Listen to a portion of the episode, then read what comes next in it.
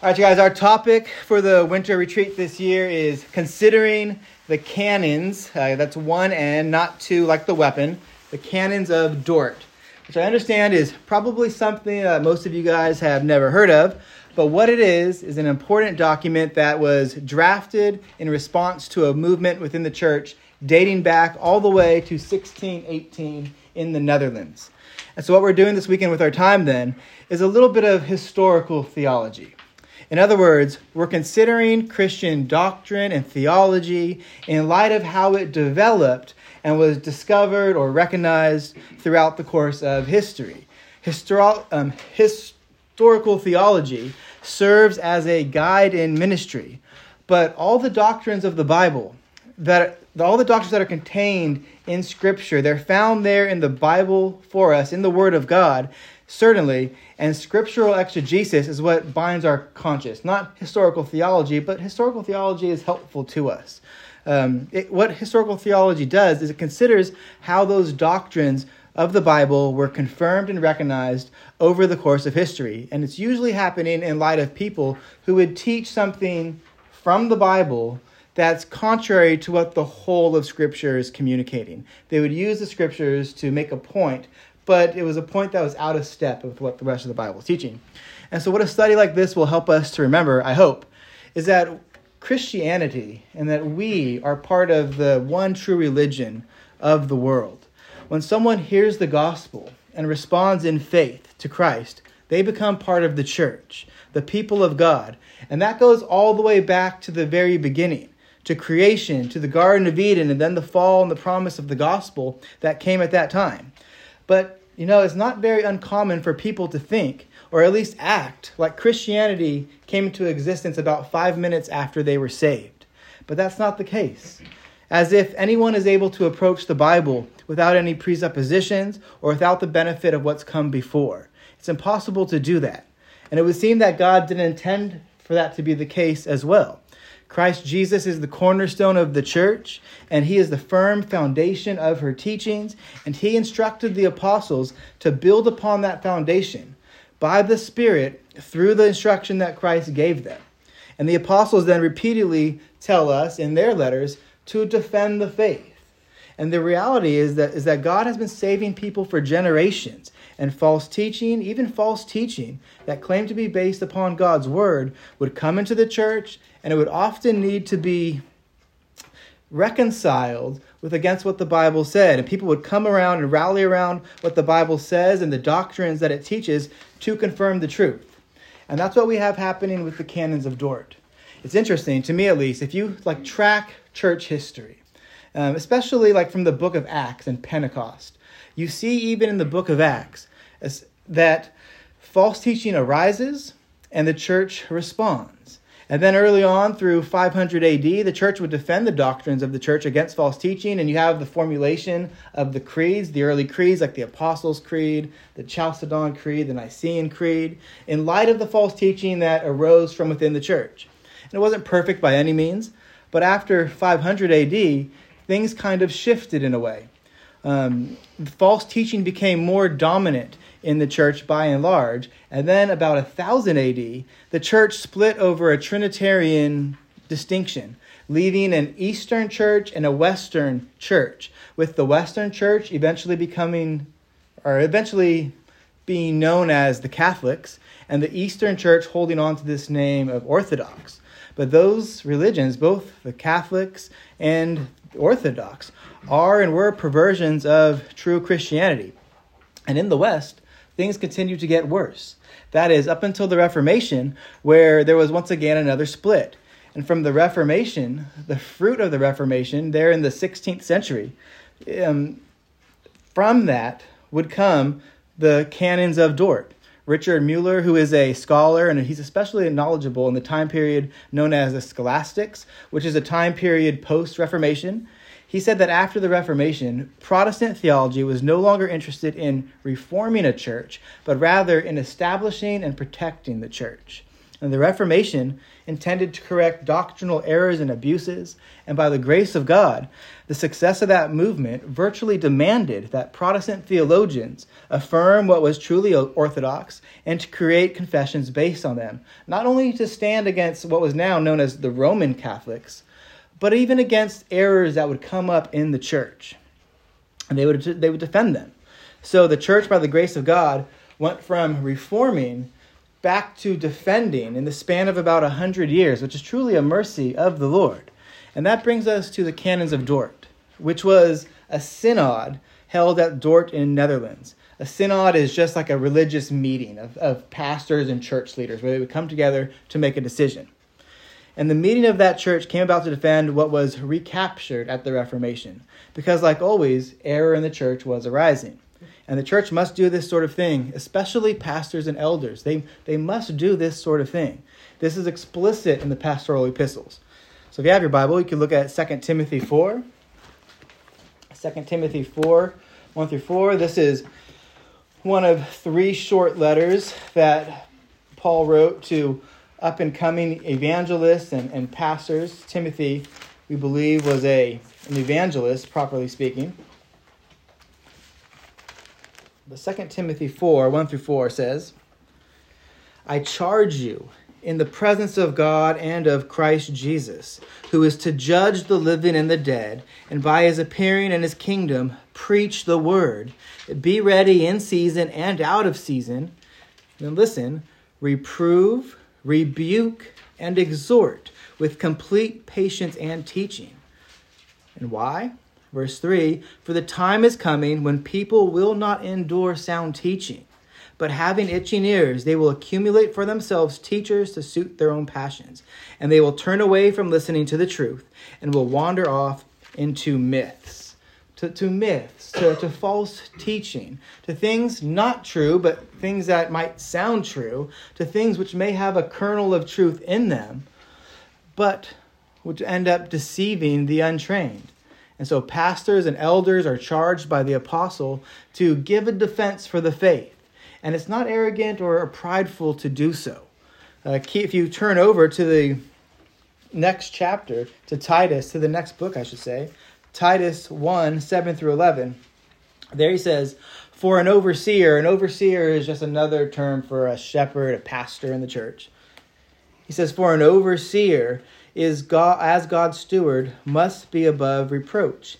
He must not be arrogant or quick-tempered or a drunkard or violent or greedy for gain, but hospitable, a lover of good, self-controlled, upright, holy, and disciplined.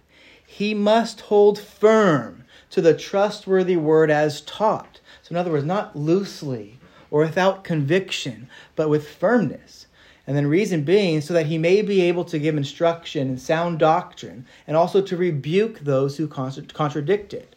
So, whereas a pastor should not be arrogant, and remember, the quality of those men should also be sought by everyone in the church, right? He who desires to be a, an, an elder, an overseer, desires a good thing. Even though they're not to be arrogant, it is not arrogance to assert that some teaching is wrong and to hold firmly to the trustworthy word as action requires it. And then Titus 1 goes on to say, For there are many, in verse 10, there are many who are insubordinate, empty talkers, and deceivers. And then he gives a, spe- a specific example, especially those of the circumcision party. These were Jewish believers who were wanting to take the church back into old covenant laws. But notice what he says about those who need to be rebuked. And listen, that doesn't necessarily mean they were unsaved. They can simply be wrong in what we would call heterodox, unorthodox, which could lead to heresy. But just because someone is wrong and in need of correction doesn't mean that they're not saved. And even, for example, just think of Peter, right? Paul ends up having to rebuke Peter. Peter may be the most important apostle, the main apostle at the time when Jesus was doing his earthly ministry. There was a time period when Peter was influenced by some other people and he was in error. He was wrong. He was a part of false teaching, and the apostle Paul had to rebuke him. So just because you're wrong about something doesn't mean that you're not saved. Otherwise, we would think the apostle Peter wasn't saved, and that would be ludicrous and silly. But then, verse 11 They must be silenced, these people who are teaching falsely, since they are upsetting whole families by teaching for shameful gain what they ought not to teach. So it is right to defend the truth of the faith from all kinds of attacks. And knowing our history as a church, and this is our history. When we think of something like the Canons of Dort, this is part of all of our history. Uh, it's going to help in that because what ends up happening is the same kind of errors are routinely appearing today, but with slight variations. And the canons of Dort are about a theological debate that still goes on today, but in most cases it's not exactly the same. There's a lot of confusion about the sides and the points, so I'm hoping that considering the canons of Dort uh, this weekend will help to clear those things up. And so I'm speaking about the debate known as Calvinism versus Arminianism. But as I was saying, it's not exactly the same today. Arminianism is an error that existed in Reformed churches that weren't called Calvinists back then. In fact, Calvinists and Arminians had, a lot, had a lot in agreement, uh, but a debate engaged over the nature of predestination and salvation between them. But today, you don't really see a lot of issues playing out just like it did, you know, nearly 400 years ago, or a little bit over 400 years ago, actually. And so, granted, there are what we would call Arminian churches today, or ones that are influenced by it, but there's a lot more to Calvinism than just the issues that were debated back then. And today, what you really see are churches who have various things in common, and they end up arguing over the particulars of Calvinism. But what is most common is for Baptistic churches to accept either like two or three points of what we call Calvinism, we'll get to what that is, and then they would reject either two or three other points. They're part Calvinist. But it would seem, and this is just my hunch, I guess, that it would seem that they don't think deeply about their doctrine and theology, and they end up accidentally being contradictory then. And I think what most churches do who are like this is sadly, they end up being satisfied with teaching a man centered, moralistic, therapeutic deism sermon instead. And by what I mean with that is that it's such a way in which, and this is not every church that's not Calvinist, of course, but I'm saying this is what seems to be common, especially in our culture. And what that is, is rather than emphasizing the truth of the word, what the pastor does is he, em- he puts the emphasis on mankind and how great and how much potential he or she has. And then he sprinkles it with Bible verses that teach how to be good and make someone feel good about it. I just listened to a sermon last week, even, where the pastor was preaching through First Peter, and in verse 1 of that book, depending on the translation you have, Peter writes that you guys, that he writes to these chosen exiles or these elect exiles. And rather than dealing with the text and the doctrines that are taught from it, he just made people feel good. And he said, Hey, you're, you're chosen. You're valuable. And it was all about the people rather than the kindness of God toward us in Christ, which is what it should have been about. He sounded like a motivational speaker and not a preacher. And that sort of thing is common in the opposition to what we call Calvinism today. It's a downplaying of doctrines which instruct us and inform our worship and life in favor of what amounts to like self help talks. And you guys need to be discerning. I talk about that all the time. You need to be discerning about what it says. You need to be checking everything back against what God's word says. So, the plan for this weekend is basically just to walk through these statements and the, re- and the rejections of the canons, making comments here and there but because of the length of them, we won't have time to hit every one of them. And so, just a little bit more introduction first, some history. The canons are broken down into four sections, actually, and each section is a response to what the Arminians were saying the Bible taught. But from these four sections, you could identify what we call the five points of Calvinism, more popularly known as the doctrines of grace, or that acronym. Does anybody know it? TULIP. TULIP total depravity, unconditional election, limited atonement, irresistible grace, and the perseverance of the saints. Some of those are actually not the best titles for the doctrine. There could be better ones, but it does form a nice little acronym that's easy to remember and to help you think about what it's supposed to teach. But I should also say that Reformed theology is much more than those five points. And in fact, the acronym TULIP wasn't even used until 1913. And it wasn't even popular until 1963 when a book on the doctrines of grace was published under that title. And the canons, though, they're more detailed than what Tulip allows for. But before we look at the points made in the canons, I want to provide some history of the issue. So there was this man named Jacobus Arminius. When we think of Arminians, we're not thinking of people from Armenia. It's named after a guy named Jacobus Arminius. And he was born four years before Calvin, John Calvin died in 1564. So they never even met, I would think. Arminius became a professor and he taught what we call Calvinism. And he even sat under John Calvin's theological successor, a man named Theodore Beza. But when Jacobus moved to Amsterdam to pastor a thriving congregation, he was charged with defending what the Bible taught through the Belgic Confession, and during that time he had a change in his views. And in his prominence, his teaching and his views spread, and when he died in 1609, students of his went on and published what is called the Remonstrance in 1610. So this whole debate of Calvinism versus Arminianism happened after John Calvin and Jacobus Arminius had already died, even. And remonstrance, it, what it means is a forceful protest. It has five points in it. They were seeking to reform what was believed and recaptured at the Reformation. And the only reason we have the five points of Calvinism today, it would seem, is because they were drafted to respond to these five points of the Remonstrance. Remember, I said earlier that what passes off as the debate between Calvinism and Arminianism today isn't quite the same as, it as what it was historically. Well, if you look at the Remonstrance, it's difficult to see what all the fuss was about, actually.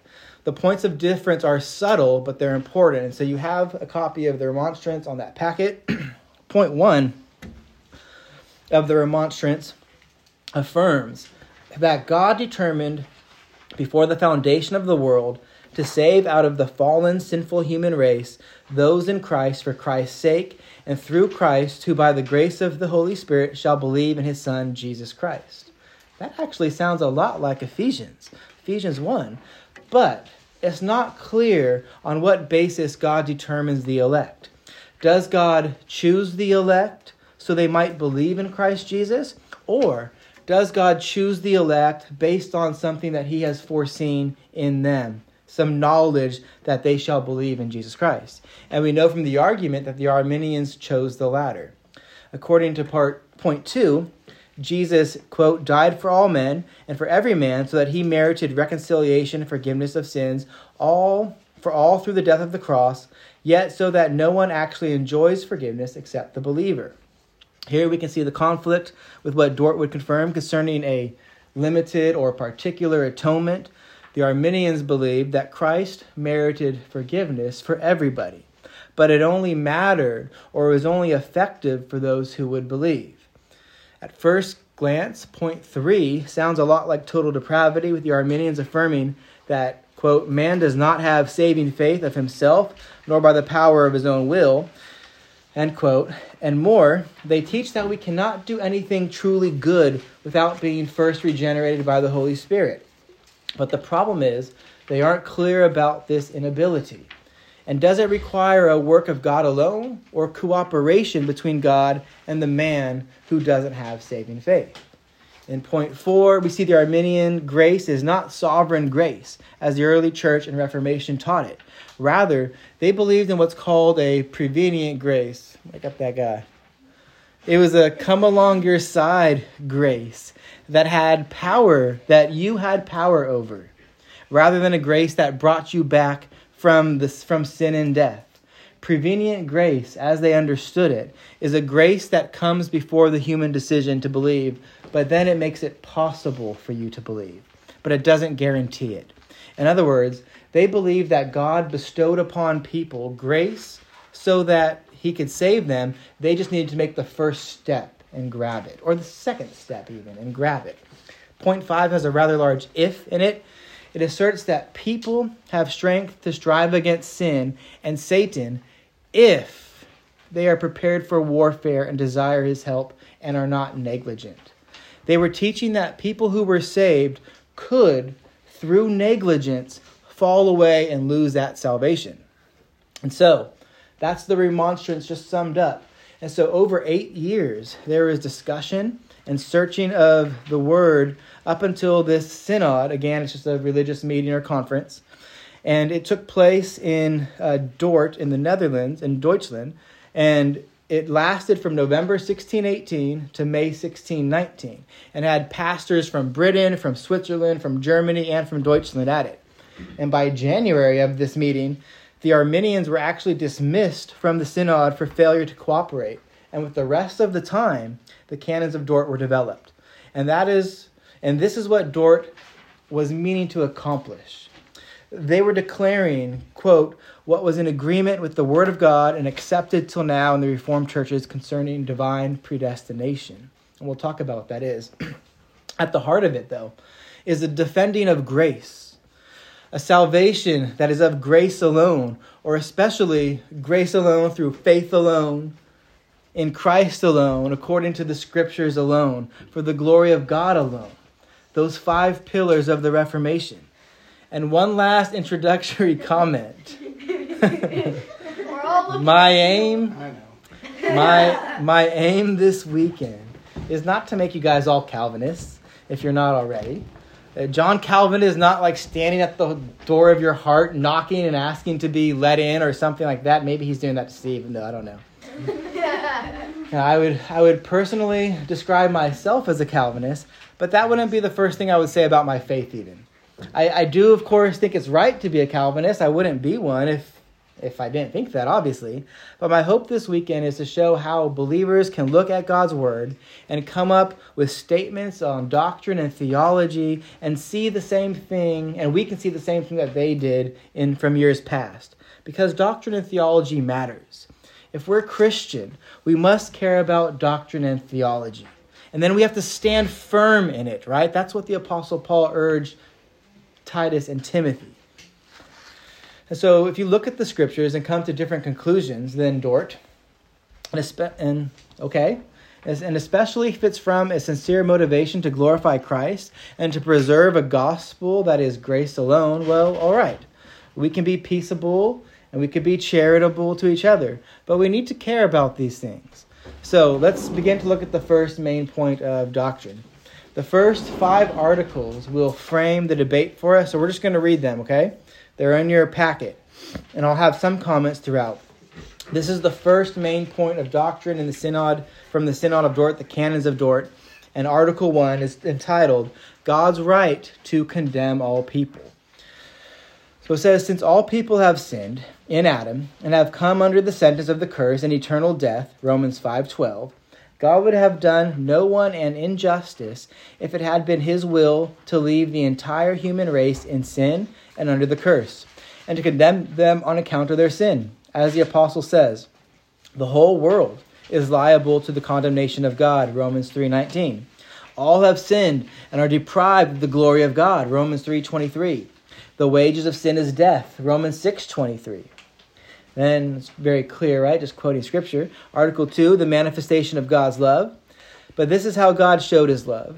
He sent his only begotten Son in the world so that whoever believes in him should not perish but have eternal life. And they quote 1 John 4 9 and John 3 16. Most of us are probably familiar with John 3 16, but let me read 1 John 4 9. It's the same idea as John 3 16. It says, And this is love in this, the love of God was made manifest among us, that God sent his only Son into the world so that we might live through him. Article 3 on preaching the gospel says, In order that people may be brought to faith, God mercifully sends messengers of this very joyful message to the people, and at times he wills. By this ministry, people are called to repentance and faith in Christ crucified. For, quote, how shall they believe in him of whom they have not heard? And how shall they hear without someone preaching? And how shall they preach unless they have been sent? And that's Romans 10, 14, and 15. Four is a called a twofold response to the gospel. It says, God's wrath remains on those who do not believe in this gospel, but those who do accept it and embrace Jesus as Savior with a true and living faith are delivered through him from God's wrath and from destruction and receive eternal the gift of eternal life. It's interesting to me that at this article they don't actually cite any scripture, but it's clearly a biblical statement. Everyone loves to quote John 3:16 and memorize it. I would encourage everyone to do so. Even it's a good verse, but its context explains this very point that is made in Article um, 4. Listen to John 3:17 to 19. So the verses right after 16. Verse 17 begins, "For God did not send his son into the world to condemn the world, but in order that the world might be saved through him. Whoever believes in him is not condemned, but whoever does not believe is condemned already, because he has not believed in the name of the only Son of God. And this is the judgment. The light has come into the world, and people love the darkness rather than the light, because their works were evil. And then the last verse of the chapter, if you look down to 36, if your Bible's open there, if not, just listen to me. Verse 36 in chapter 3 Whoever believes in the Son has eternal life. Whoever does not obey the Son shall not see life, but the wrath of God remains on him. So God's wrath remains on those who don't obey the Son. In other words, if you don't obey, you're not really believing the gospel. But for those who do believe, God's wrath has been lifted off them and placed on Christ on the cross. And I'm sure the saints of Dort had these passages on their mind in Article 4. The same terminology is listed even. Then, then Article 5, it's called the sources of unbelief and faith. The cause or blame for this unbelief, as well as for other sins, is not at all in God, but in humanity. Faith in Jesus Christ, however, and salvation through him is the free gift of God. As Scripture says, it is by grace you have been saved through faith and not from yourselves. It is the gift of God. Ephesians 2 8. Likewise, it has, and this is Philippians 129, it, meaning salvation, and has, has been freely given to you to believe in Christ. It's speaking of the salvation that believers have. And so that's the first five articles that and what these first five articles do is they frame the debate between this Arminian group and the Calvinist group. And I might add in Article 5, the Greek makes Ephesians 2 8 very clear about what is not from yourselves and is a gift of God. It is the whole antecedent of that passage that was quoted in Article 5. In other words, according to the Apostle Paul, Salvation is by grace through faith. And all of it, salvation, grace, faith, all of it is not our works, but the gift of God to us. And so, what these first five articles are getting at is God's right to save. The Lord God has the right to save people. It is His desire, His choice to do so. And what happens is we, we often ask the wrong question when we think about Christianity. We tend to think, why do some people get saved and others don't? And then from there, we offer all kinds of reasons. And sometimes people end up making excuses even. But what the canons do for us here is they remind us of the real question that should strike our heart. And that is, why is anyone saved? Why is anyone at all saved if mankind is, is so rebellious, so evil, so intent on not seeking after God? Who deserves it? I mean, if you attempt to be an honest person, I don't even need to tell you that you don't deserve it, right? You know that God is perfect and his standard is perfect, perpetual, and permanent obedience. And none of us even come close to that. We are all deserving even just by our own sins, punishment and death. And further, Adam, the first man, his guilt was imputed to us. And so, right out of the box, we need another Adam. We need grace that we might receive eternal life. And that's the issue before mankind, which Dort affirms in the positive. But that's not all that Dort affirms. It also affirms the love of God, and it speaks of not one, but two great gifts that God has given to the world the supreme, the, the greatest gift, and the most important gift that God has given was the sending of his only begotten Son, so that whoever believes in him should not perish but have eternal life. That was in Article 2. But also, the other gift from the Lord that is fueled by that first gift are those messengers that have charge of going to proclaim the good news of salvation, Article 3. We'll see later that the doctrine of predestination does not turn God into some sort of a puppet master over our lives, but that he normally works through means. In this case, through other Christians, evangelists, and pastors especially, as a means to save his people through the preaching of the gospel. And just think, I mean, that exact thing happens many times in the book of Acts, doesn't it? At the end of Jesus' life, before the ascension, he gives the Great Commission, and then we see in Acts the disciples all gathered around at Pentecost.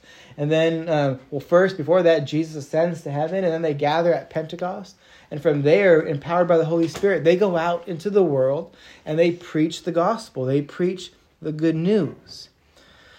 And we see from that that people desire to be saved. Others, of course, try to kill them for preaching the gospel, right? They put them in jail. But this is the means that God ends up using. Now, most Protestants don't have a problem affirming Articles 1 through 3. Progressive Christians will, but they're not actually Christian. We've been over that before. But we could sum up sections 1 through 3 by noting that it affirms three things. Number one, man deserves God's wrath because of sin. Number two, God shows love. And three, God sends preachers to proclaim his love, among other um, things, the whole counsel of his word. Article 4 is not a big debate either, I think. It's essentially straight from John 3. Whoever believes is not condemned, but whoever is not believing is condemned already. And when we get to point 5, Dort really gets to the heart of the debate. There are some people who believe and there are others who do not. That's obvious by experience, right? We all have family members and neighbors and friends, I'm sure, who don't believe. Maybe not everyone, even in this room, is believing in Christ. I don't know. And also, at the same time, we know other people who do believe in our church or even in other churches. And those who are lost are lost because of their sin and those who are saved are found, they are that way because of grace. It's the gift of God. For those that have it, it's been freely given to them. Philippians 1:29 again. And so let's move on in the canons. This will be a little bit longer than the first section. My, my plan is to reserve comments here until we read the articles for the most part. But we're going to read Articles 6 through 11. So, Article 6 is God's eternal decree. so it says the fact that some receive from God the gift of faith within time and others do not stems from his eternal decree. Right? For all his works are known from God to eternity. Acts 15, 18, Ephesians 1, 11. In accordance with this decree, God graciously softens the heart, however hard, of the elect and inclines them to believe. But by a just judgment, God leaves in their wickedness and hardness of heart those who have, he has not who have not been chosen. And it is in this especially is disclosed to us God's act, unfathomable, and as merciful as it is just, of distinguishing between people equally lost. This is the well known decree of election and reprobation revealed in God's word. The wicked, impure, and unstable distort this decree to their own ruin, but it provides holy and godly souls with comfort beyond words. Seven is on election. Election is God's unchangeable purpose by which he did the following. Okay, so it's defining election for you.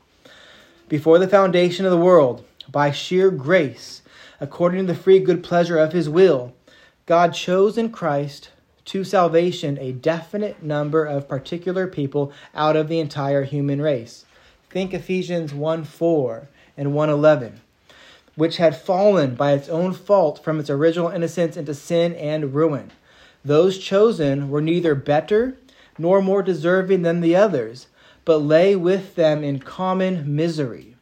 God did this in Christ, whom he also appointed from eternity to be the mediator. In other words, Christ is the lamb slain before the foundation of the world, right? Revelation 13 8.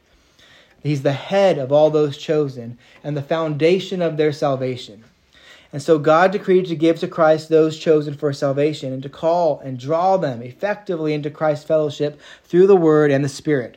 In other words, God decreed to grant them true faith in Christ, to justify them, to sanctify them, and finally, after powerfully preserving them in fellowship of the Son, to glorify him, them. That's the golden chain of Romans 8.30. We'll look at that, I think, tomorrow. And a lot of those big words, maybe you're not familiar with some of them. We'll talk about them in detail and define them over the course of this weekend. God did all of this, we continue to read, in order to demonstrate his mercy to the praise of the riches of his glorious grace. That's Romans 9, they're thinking of. As scripture says, God chose us in Christ before the foundation of the world so that we should be holy and blameless before him with love. He predestined us, whom he adopted as his children through Jesus Christ in himself, according to the good pleasure of his will, to the praise of his glorious grace, by which he freely made us pleasing to himself in his beloved. Ephesians 1 4 through 6.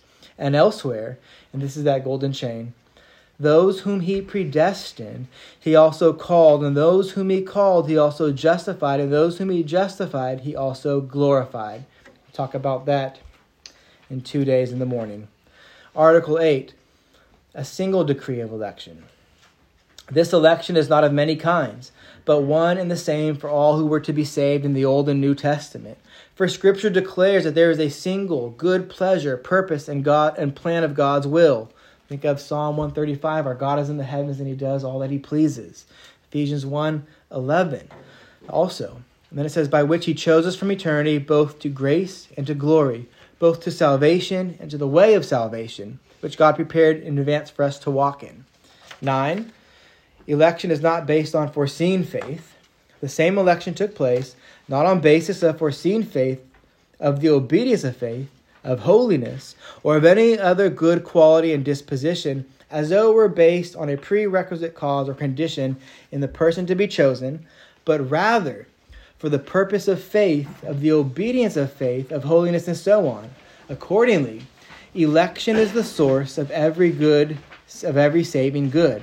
Faith, holiness, and the other saving gifts, and at last, eternal life itself flow forth from election as its fruits and effects.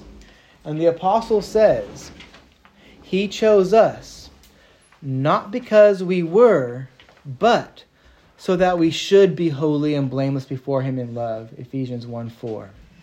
Article 10 Election based on God's good pleasure. But the cause of this undeserved election is exclusively the good pleasure of God. This does not involve God's choosing certain human qualities or actions from among all those possible as a condition of salvation, but rather involves adopting certain particular persons from among the common mass of sinners as God's own possession. As Scripture says, when the children were not yet born and had done nothing either good or bad, she, Rebekah, was told, the older will serve the younger. As it is written, Jacob I have loved, but Esau I have hated. Romans 9, 11 through 13. And then Acts 13, 14, 8, 48. All who were appointed for eternal life believed. Article 11, election, unchangeable. Just as God is most wise, unchangeable, all knowing, and almighty, so the election made by him can neither be suspended nor altered, revoked, or annulled. Neither can God make chosen ones be cast off, nor their number reduced. In other words, friends, God does not make mistakes. That's those are that's, that's a number of points on the doctrine of election. If we wonder what election is, that gives a pretty good summary of what election in the Bible is teaching. And so with this section, we're getting at the why why some people are saved and why others are not. The first five articles laid out the main principles. Here we get the reason for it. And some believe and some people don't. Why is that? What is the ultimate reason that some exercise faith and others remain in unbelief? Even when people consider that they come out of the same factors, the same culture, and the same context. When we get down to it, we are left with only two coherent answers either man or God. Why do some believe and some do not? It's either because the result lands on man's determination or it lands on God's divine decree. And Article 6 makes this very clear that the decision doesn't come from man's choice, ultimately, but it comes from God's eternal decree.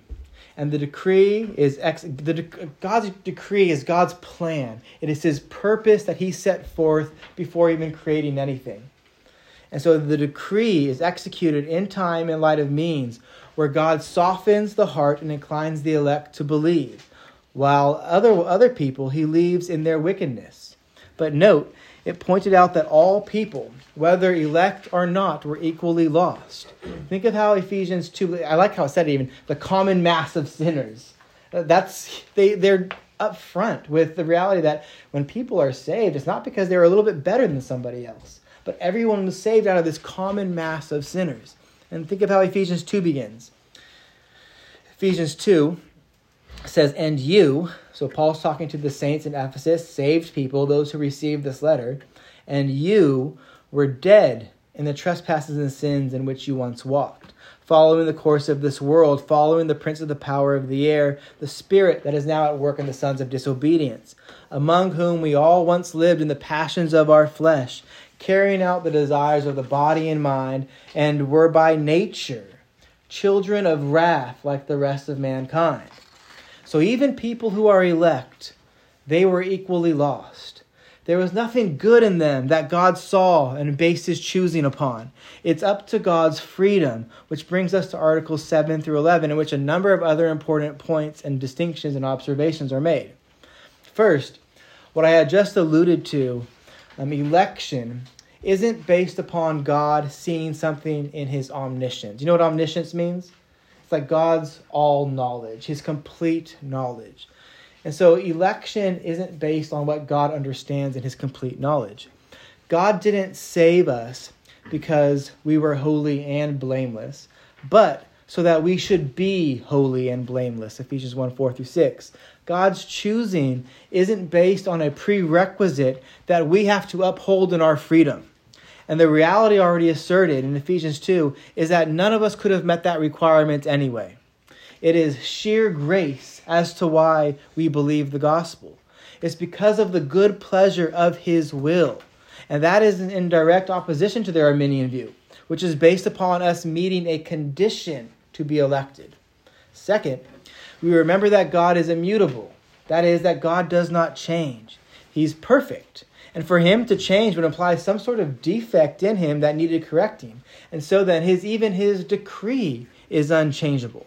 Remember what Article 11 said God's decree of election can neither be suspended nor altered, revoked, or annulled. And that, friends, is good news. That means that those who truly believe will never be lost.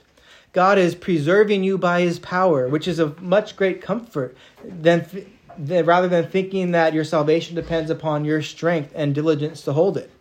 Third, election is just one thing. It's a single decree, and this is related to the last point. The Arminians thought that election had different functions and different decrees. In a way, if we think about how those who reject this view of predestination, what they do is they really make it post destination, right? Predestination is a word that we read in the Bible, we're familiar with it, but the way the Arminians were teaching this and saw it, they turned it into post destination.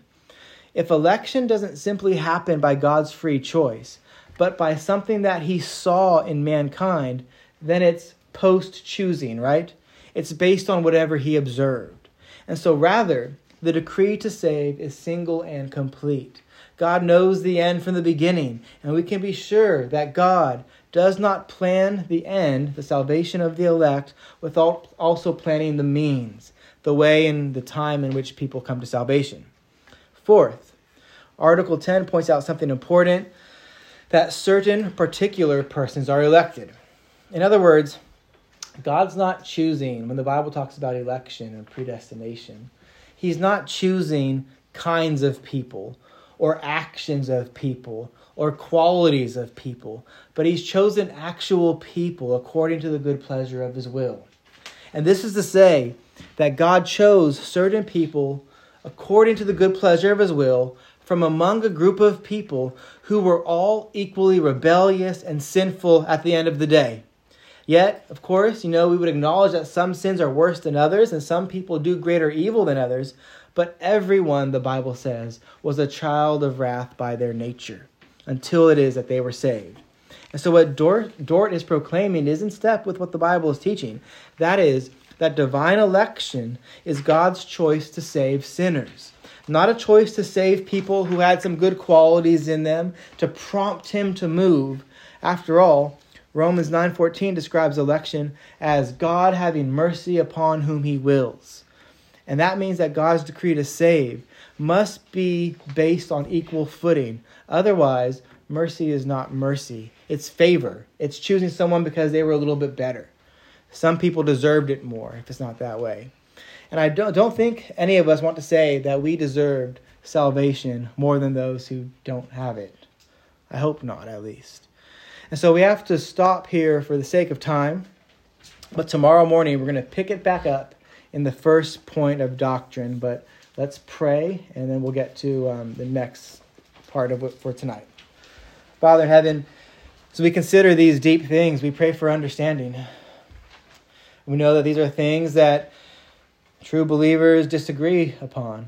And so we ask, Lord, that you would humble us and have us come to your word with a desire to know deep things and true things, and that you would give us clarity, God, so that we might honor you rightly. For you are worthy of all glory, honor, and praise. In Jesus' name, amen. All right, you guys. So,